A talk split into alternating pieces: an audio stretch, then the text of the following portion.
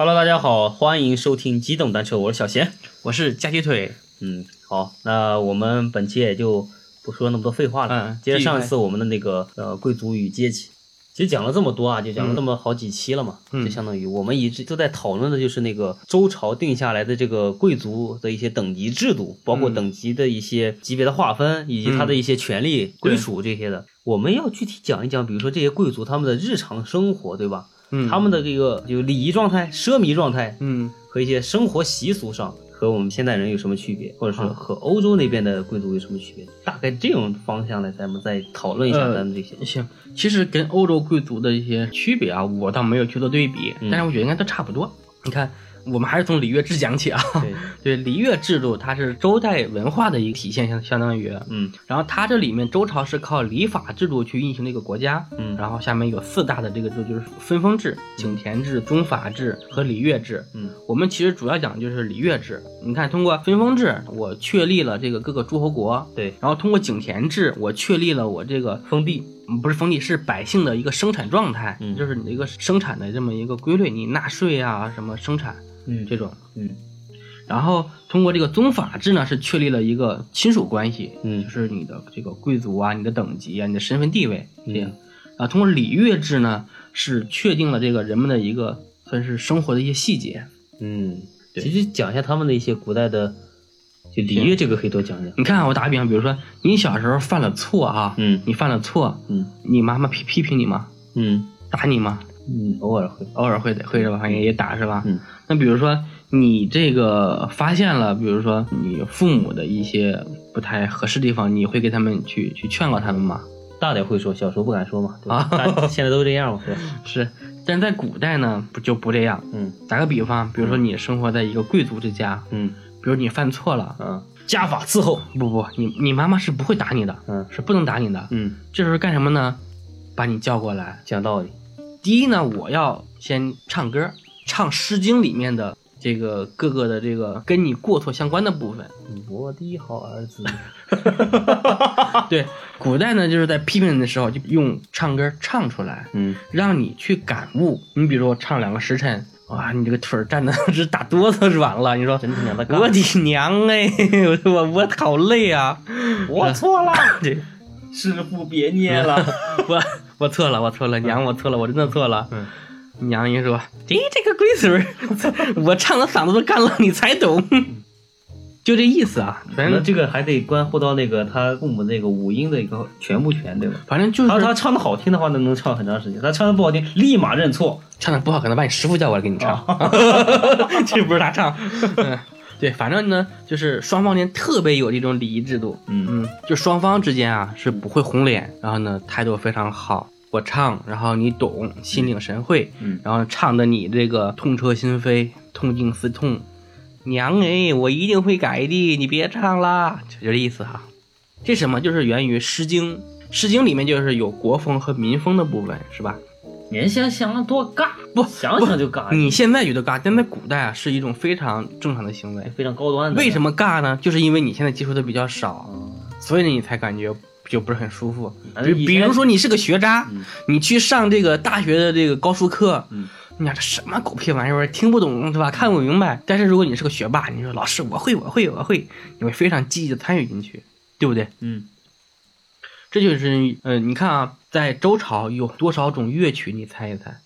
乐曲，就是刚才我不说了吗？你犯错误是要唱出来，嗯，就是唱一段这个音乐出来，那就多了。嗯嗯，你要这么说的话，那就对吧？你把《，诗经》上一共是三百零三篇你，相当于把刑法唱一遍呗。对，它是这样，在这个周朝呢是经礼三百，嗯，曲礼三千。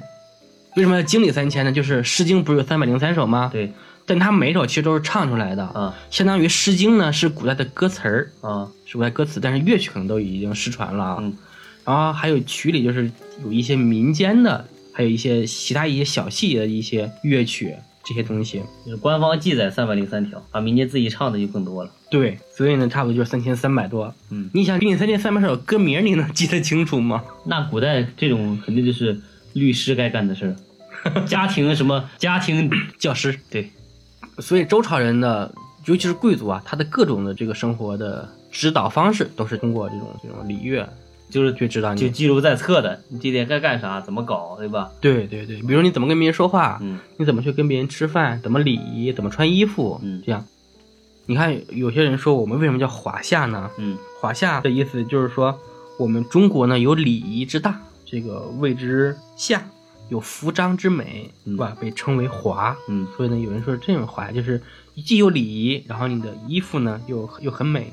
嗯然后下面我们就讲一下具体的这个衣食住行啊，嗯衣食住行的一些生活细节啊。嗯，比如像吃的话，我问你啊，你喜欢吃肉吗？喜欢，你是无肉不欢的那边人吗？对吃不了多少，但是得吃。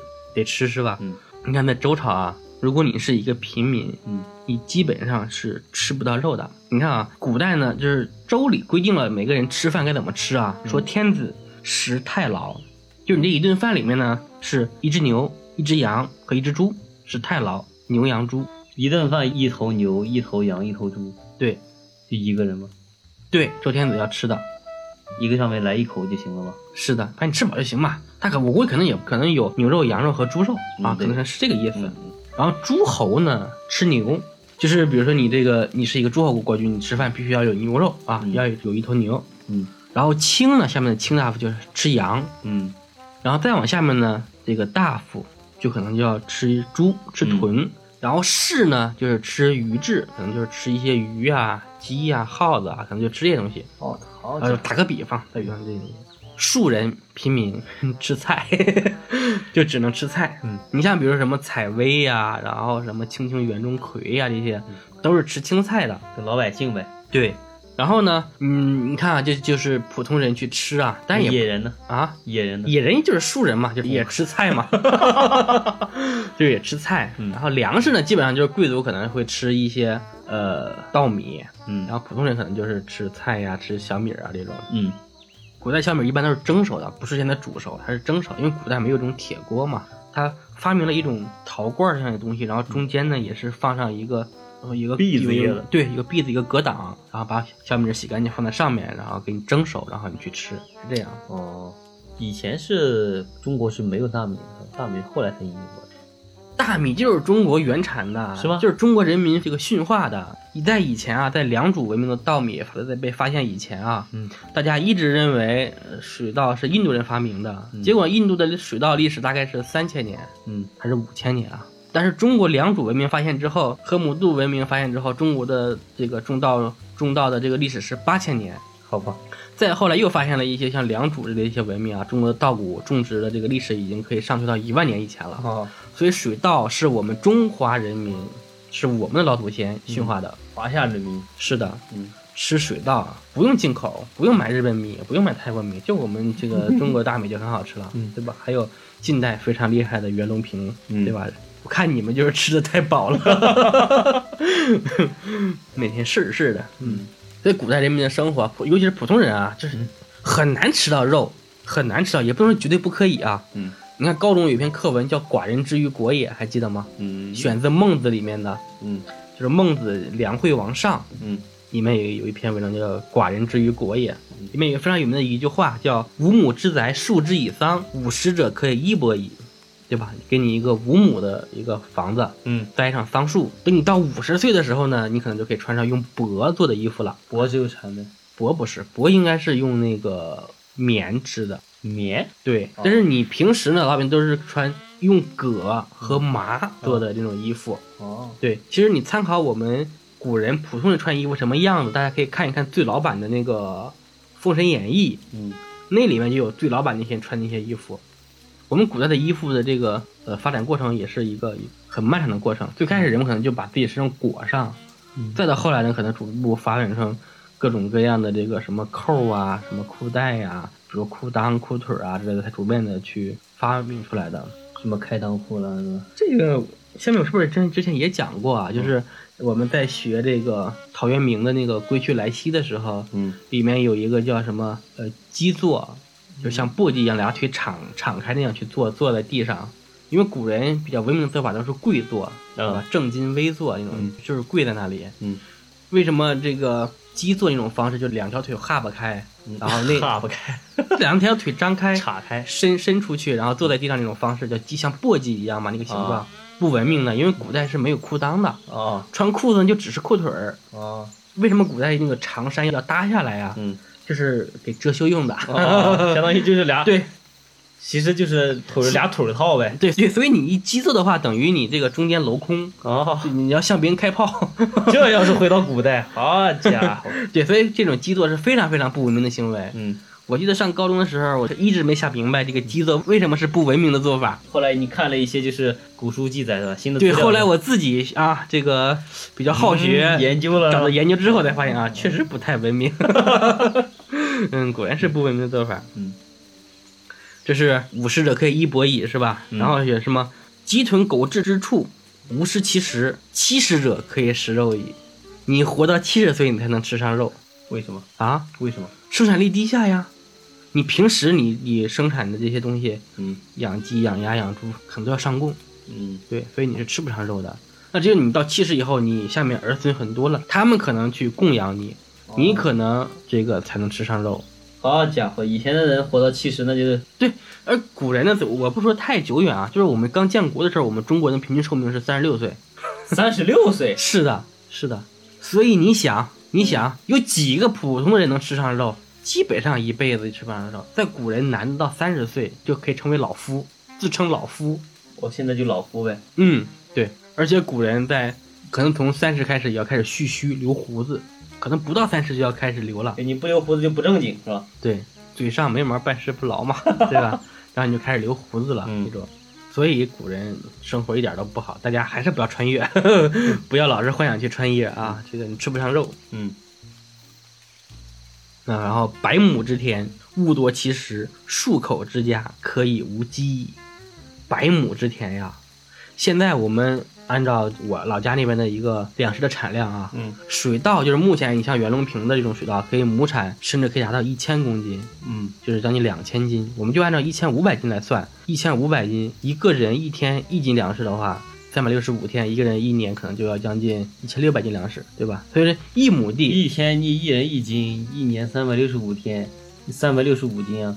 啊，你这是相当于啊你供你吃三年将近，懂吗？我算错了，我啊算不供你将近吃那个四年。我算错了，我算的是一个人一顿吃一斤。对，不过现在你可能是吃粮食比较少，但是在古代因为没有这个很多菜和肉，你基本上是靠粮食来去你一斤大米，你要蒸成米的话，那至少得蒸成将近两斤吧？两斤不止，是啊，所以我们就先就按这样算嘛，就按一天一斤粮算。对你想一亩水稻一年的产量就够你吃好几年是吧？对呀，但是在古代产量极低，可能一亩地的产量可能也就二三十斤。啊，而且有的产量可能更低，而且古代的亩也比现在小啊，对比现在要小一点，对，所以就古代生产力极其低下，对吧？吃不饱穿不暖，尤其是吃不着肉，我估计我可能受不了。你看啊，这些就是刚才我们普通人的一个生活状态，对，但是这些贵族们他们在周礼的规定下，他们的生活方式就非常的幸福了，就是非常的舒服。很讲究了吧？对，你看，在这个祭祀或者在宴享的这个礼仪当中啊，是比较正式一些场合嘛。嗯，天子是吃九鼎八簋，九鼎八簋就是这个鼎和簋都是古代的一种石器。看鼎是三个足嘛，方口三个足，就古代的那种餐具对，就是盛。你记得这盘子碗，啊。天子呢可能就是九个盘子八个碗，哦，嗯，对，然后都装上菜。诸侯呢就是七个盘子六个碗，哦，就是七鼎六簋。嗯大夫呢就是五鼎四簋，上士就是三鼎两簋，嗯下士就是一鼎一簋，嗯，就是一菜一汤了啊，可能这就是就这意思。然后鼎和簋呢，就是是一种礼器。你吃饭的时候呢，就是在这个宴享的时候，正式场合吃的时候是用他们去吃饭。然后你死了呢是陪葬，陪葬呢也是按照这样去陪。如果你要是比如说你去这个到了一个墓哈，然后你看里面也数了属于九个鼎，我操，那你发了，这是天子的这个墓。如果只有这个七个鼎，那就是诸侯的啊，那也很厉害。而普通百姓呢，死完之后就只能用一些陶罐、陶器去陪，你不许用这些金属的东西，嗯，就是你都没有那个资格去享用它。这主要就是还是古代的一个制度划分，对吧？对只有是这个高级别的人才能用高级别的一些器物，对吧？和乃至一些就是比如说颜色了、花纹这些东西都是的规定的。对，普通百姓就嗯就只能用日用的陶器啊，对用陶器，嗯而且装的棺材也不一样。嗯像我们经常听一个词语叫黄肠题凑，嗯黄肠题凑就是古代的一种这个棺椁的这么一个组成。嗯棺椁是七重，就是用黄柏木，用黄心的柏木、嗯那种去给你一根儿一根儿拼起来。嗯那些柏木的长度、宽度都是有这个规格限制。嗯基本上，嗯，如果是埋一个天子的话，一个山的这个树是要被砍光的。呃，黄肠题凑最多的呢，有用环保了。有用一万多根木头，少的呢也有七八千根儿。你想，皇帝死了，给他去做这个棺椁，就要用七八千根木头，而且那些大木头非常粗，可能就一人合抱，一个人可能都抱不过来那种，而且还要很长。这皇帝得多大呀？用这么多棺材？古代就只有天子才能用这个黄，后来就被称为叫黄肠题凑嘛，就是一根黄色的木头像肠子一样垒到一起，就叫黄肠题凑。天子的棺椁是七重，外面有七层木头给你摆起来。啊你想，比如说一根的直径，比如说我们就按五十公分算，嗯那你乘以七层就是三点五米，三点五米的那个木头把你围起来，你基本上很难腐烂这么彻底。而且这些柏木本来就非常耐腐蚀嘛，嗯诸侯呢是五重，大夫呢是三重，士就是两重，普通百姓呢可能就根草席。就过就行了。对对对，就草席包一个薄皮儿棺材呀。但但现在好像是也没有发现什么类似于这种记载的那种古墓出现，对吧？有啊，有吗？有啊，黄肠题凑的墓出现了很多啊。是吗？是呀，你去搜一搜，你秦宫一号大墓这些墓你都去搜搜，很多的墓。我觉得下期咱们有必要讲一期古墓的事情，讲过吧？讲讲过了吗？你之前盗墓的故事，哦，是我盗墓，我没有你盗墓好像介绍过一些就是古墓的一些规格吧？啊，介绍过是吧？啊我也忘了那就不讲了。我也有印象啊，那就不讲了。嗯呃，这个呢，就是在这个丧葬上啊，你看在这个穿衣服其实也一样啊。嗯普通的百姓就是用麻和葛做的那种麻衣，就是夏天透雨，冬天透风的那种。所以说以前那些就是平民百姓也会叫那个麻衣嘛，对吧？对对对。然后你像用花纹，对吧？用颜色，你像周朝的天子呢是用红色为尊贵，嗯然后呢，他们的衣服上也有一些非常华美的纹饰啊，嗯一些云服啊什么之类的，普通百姓也是不能用的，只有贵族才能用。嗯所以古代人呢，比如说你是一个好美的小姑娘，在古代，如果你是平民，那恭喜你，就完犊子了你。就非常素颜的一种方式，本色本色出演，对吧？本色来这个怎么说展示你的美本丽，色生活，这是衣服。那你像住房其实也一样啊，你看天子那可能有宫殿呀，有阁楼啊，对吧？有假山什么之类的。普通百姓呢，基本上也就是茅草房，连砖瓦可能都不让用，用泥糊啊什么之类的，因为都非常有有严格规定。刚才咱们讲的是衣食住了是吧？那行咱们也讲一下，出行也是。出行呢，如果你是一个普通百姓呢，那你就是基本上就只能开十一路，只能奔着去，对你去哪儿都只能靠两腿着。靠两条腿嗯。但其实古代呢，你也不用走太远，为什么？因为你看这个老子非常推崇的古代一种制度，就是小国寡民，嗯国家很小，像一个村儿那么大啊，类似于欧洲那种，就是这个村儿长。然后呢，鸡犬相闻，老死不相往来，哦对吧？你能听到他们家的鸡叫狗叫，但是呢，你又不用走到那儿，嗯你可能就是从你们家走到村东头，然后种种地再回去，就就就这样。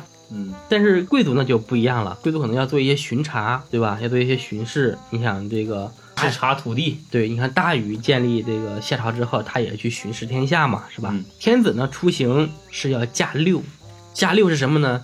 就是天子这个车啊，前面要有六匹马去拉着，诸侯驾五，卿驾四，大三，士二，庶一。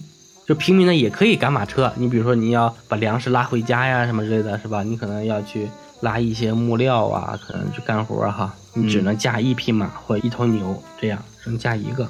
这就是周朝。另外，你每个人的死，对吧？称呼也不一样。天子死了呢，叫驾崩；对，诸侯呢叫薨；卿大夫呢叫卒。你嗯看现在我们网友这个什么写一些调侃段子啊，什么什么试吃什么什么，然后写足是吧？对，其实那就是太抬高自己了，对，就非常抬高自己了。然后你看誓死呢，就叫不禄，这禄就是俸禄的禄啊，嗯叫不禄，不再享受俸禄了，就说明死了。嗯，啊，平民和奴隶呢，可能就叫嘎嘣儿啊。对，这是我开玩笑啊。对对，其实还是说去世、死亡，嗯这个是你对于死的一种称呼。嗯。好，那我本次节目就到此结束，然后是已经讲的也差不多了。嗯行行，那我们这期就先讲到这里，嗯，然后下期再继续。嗯，好，嗯，拜拜。嗯，拜拜。